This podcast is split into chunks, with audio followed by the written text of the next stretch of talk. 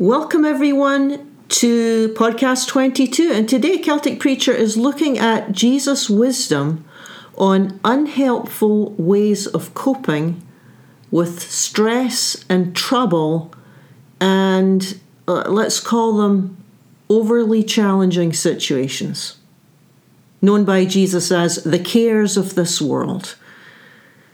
Yeah, there's habits that we fall into that can actually make things much worse for us. We're going to look at these these these habits. And I'm going to start with giving you, I'm going to read to you the passage because this is from uh, Luke and it's uh, 21, Luke 21, beginning at verses 25.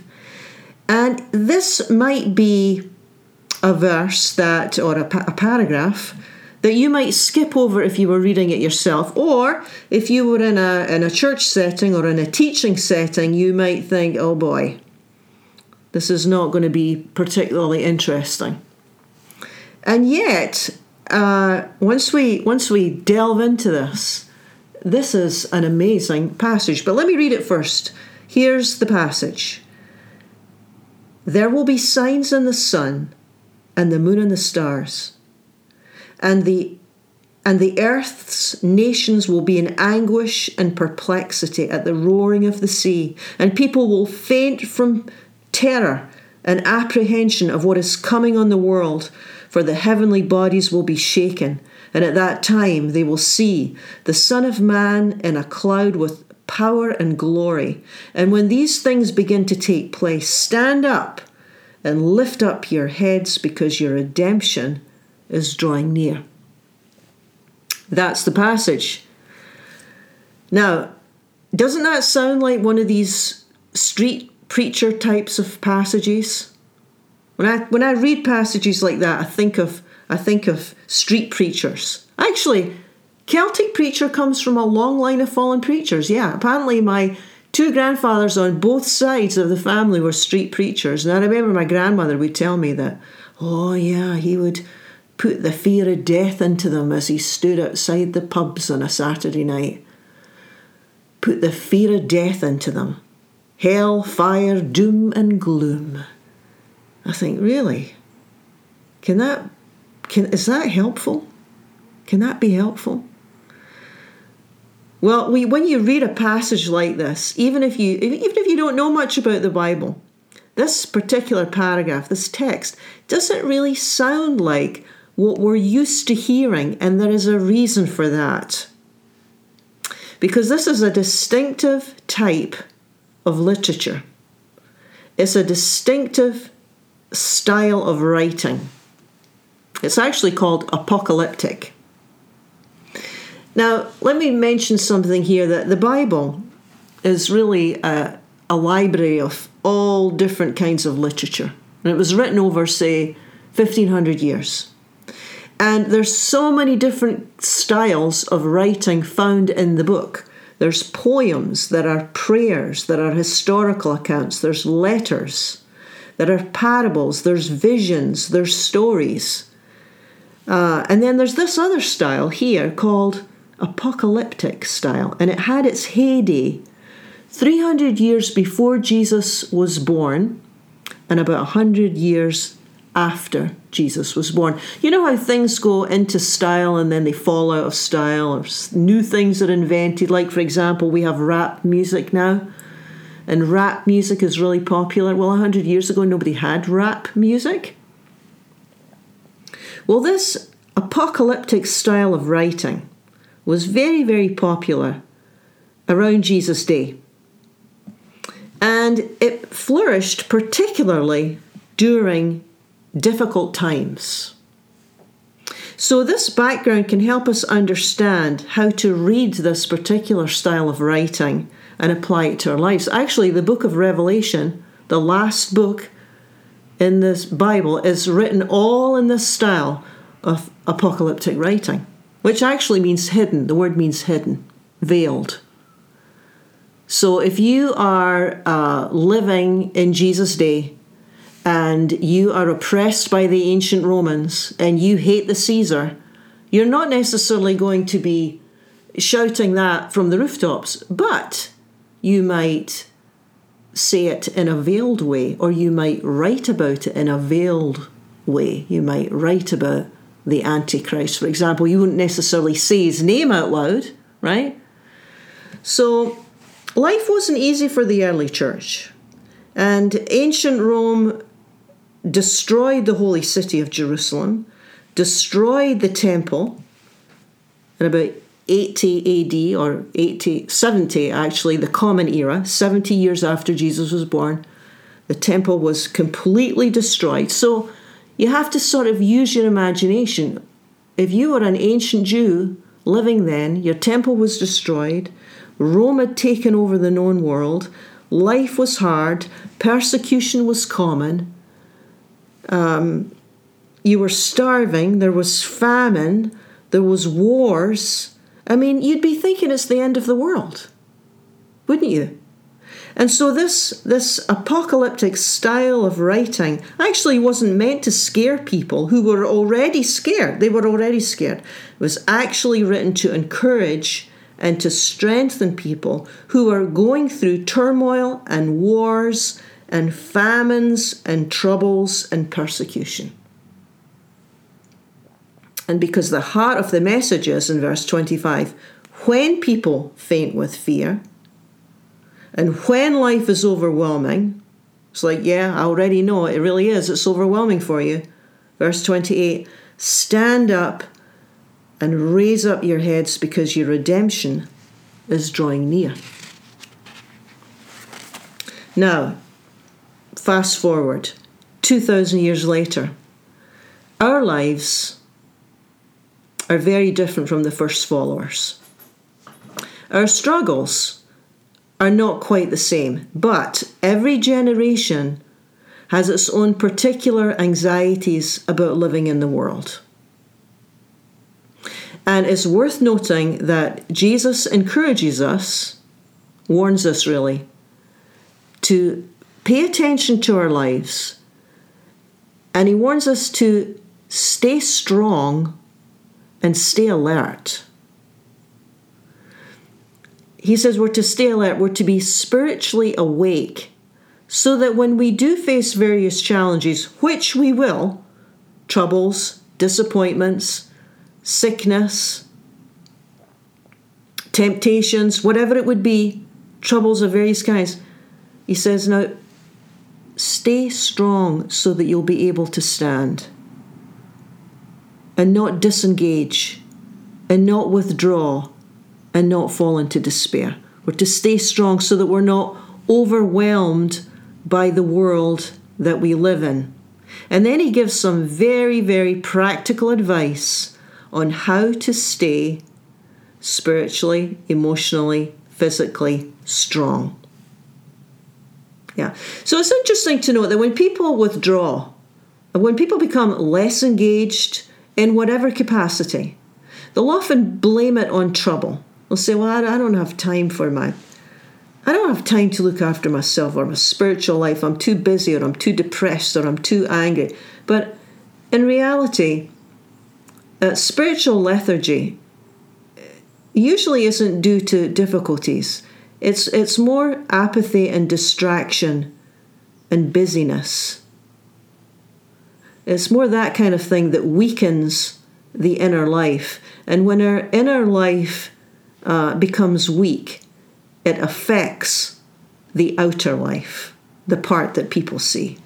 So when we feel spiritually disconnected, when we feel emotionally off center, down, it's usually because something or someone has our attention.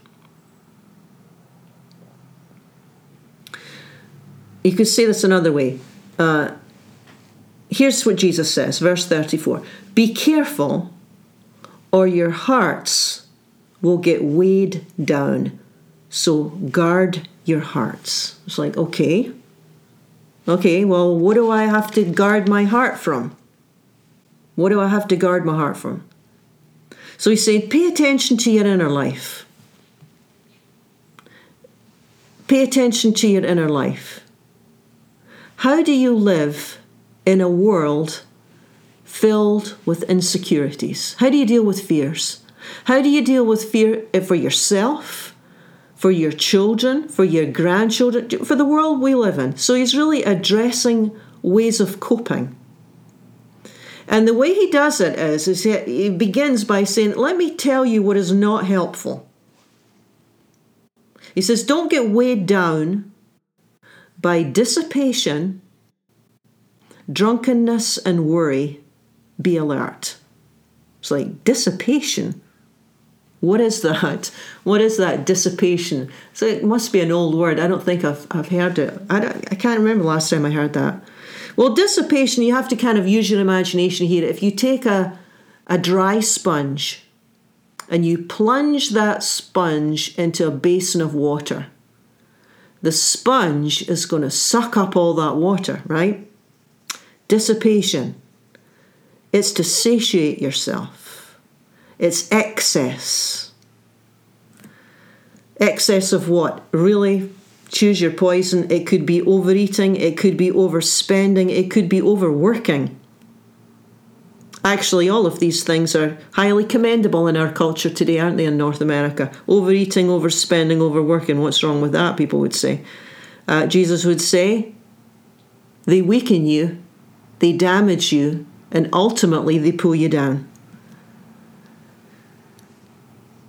Apparently, they're not new problems. If people had the means, they find ways to cope with life and fear and stress by sati- satiating, satiating yourself, overdoing something. Jesus said that adversely affects health, your your spiritual health, your mental health, your emotional health, your physical. Health. You can't separate all these areas, by the way.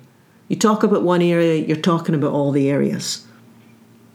It's overdoing something. Shopping, eating, overly committing yourself to things. You can't say no. You can't switch the TV off. You can't stop the game, the sport, the endless internet surfing. All opportunities for dissipation. Not necessarily bad things. I mean, it could be bad, but you could be reading English literature and go overboard, right? Not helpfully saying. Why? because it dulls, ultimately, it dulls your spiritual senses. And what you do to your body, your mind, affects everything.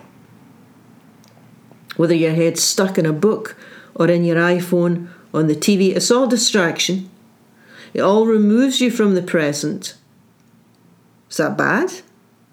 Is that bad? Is that a bad thing? Jesus is saying, yeah. Jesus is saying, yeah, it can be. It can be a bad thing. It can be an unhelpful thing, right? Not feeling very in tune, feeling a bit disconnected, getting weighed down by life.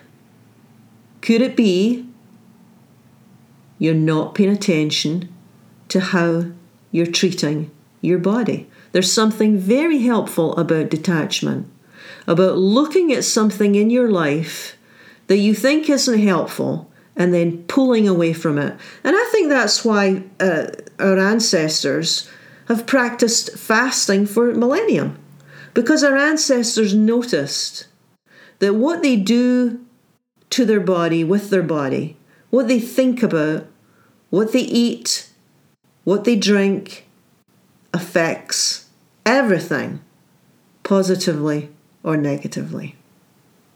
Now, for many, many modern day followers of Christ, not all of them, but for many of us, there's a mind body split. My spiritual life is all in my head, it's all cognitive, it's something I learn, and it stays in my head. My body really doesn't matter. Hey, what's a little dissipation, overdoing something? It's pretty common. Jesus said, it weakens you. And ultimately, it brings you down. Ultimately, it brings you down.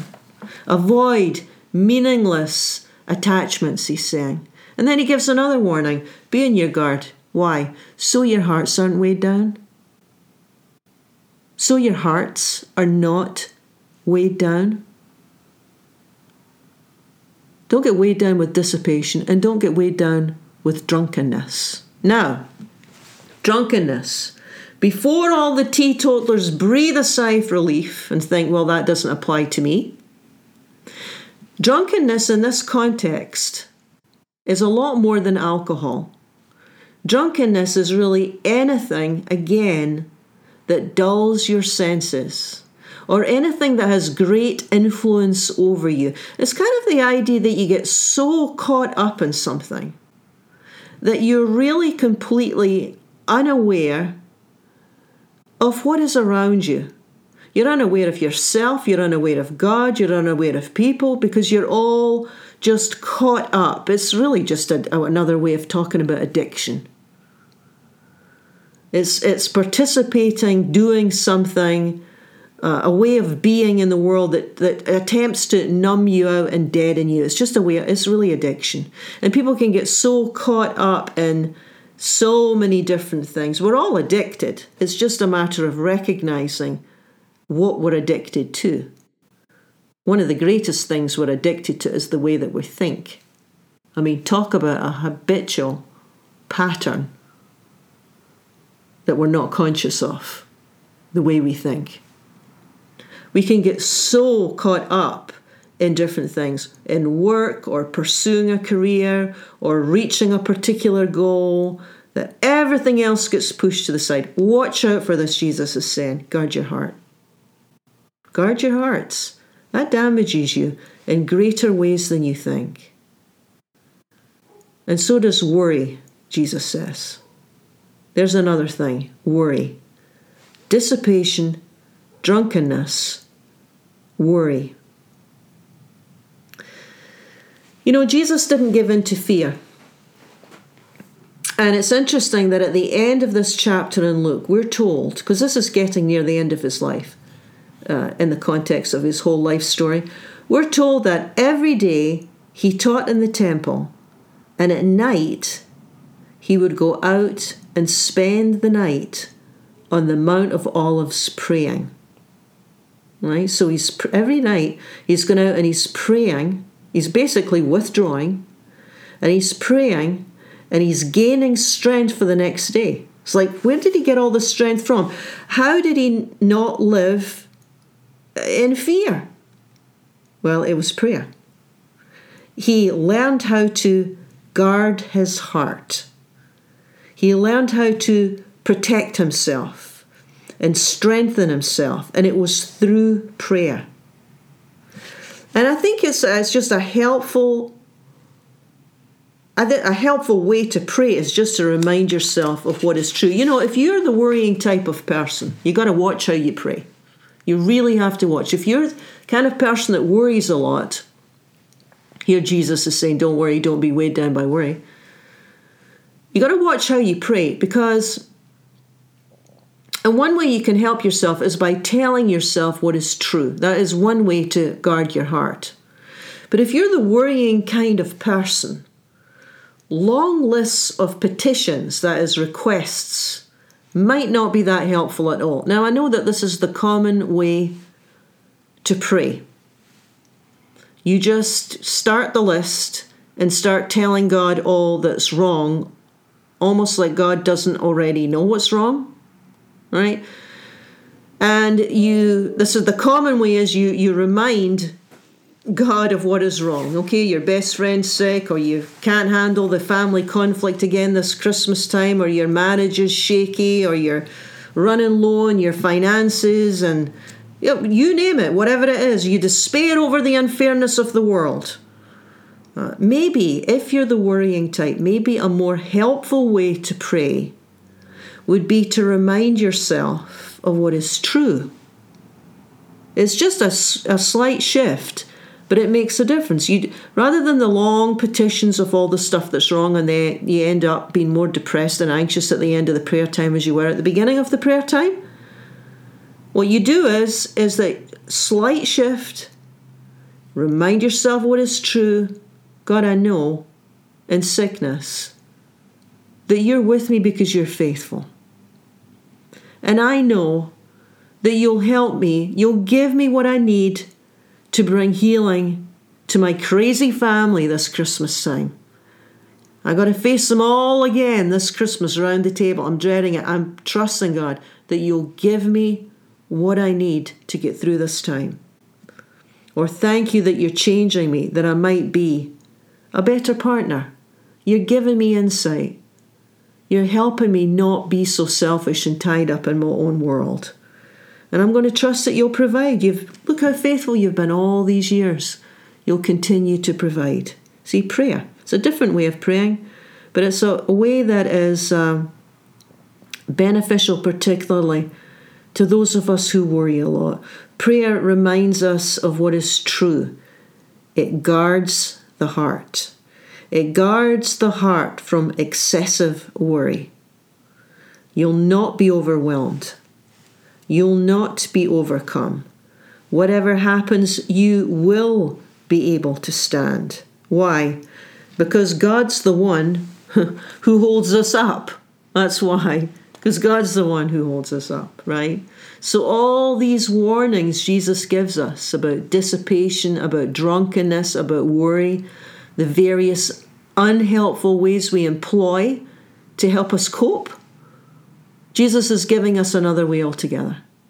He's given us another way to access strength rather than be always at the mercy of our compulsions and our addictions. Rather than be at the mercy of our default, our unhelpful ways of escaping or coping or managing. Instead of that familiar path, He's like, he's saying, notice, pay attention, be alert, watch yourself, catch yourself in the act. Catch yourself. It's like, uh oh, here I go again. Here I go again. I'm going, I'm getting depressed, or I'm getting angry, or I'm, I'm thinking the worst here. I'm, I'm, I'm worst case scenario. No, no, I don't have to go that way. I don't have to go that way. I don't I don't need to choose that path. And there's a release. And the end result of release is always, always, always newfound strength. It's almost like an exchange of sorts occurs. Anytime you release something, you'll always, always get something back in due time that will strengthen you and help you. Well, thank you for joining me. You've been listening to Jesus' wisdom on how to access true strength in a world that at times feels like it's going from bad to worse. Inadequate ways of coping can be released. Yes, there's the heart cry, there's the prayer. Help me, God, to access true strength, true stability, peace in the midst of chaos. Join me again next week for another episode of Celtic Preacher.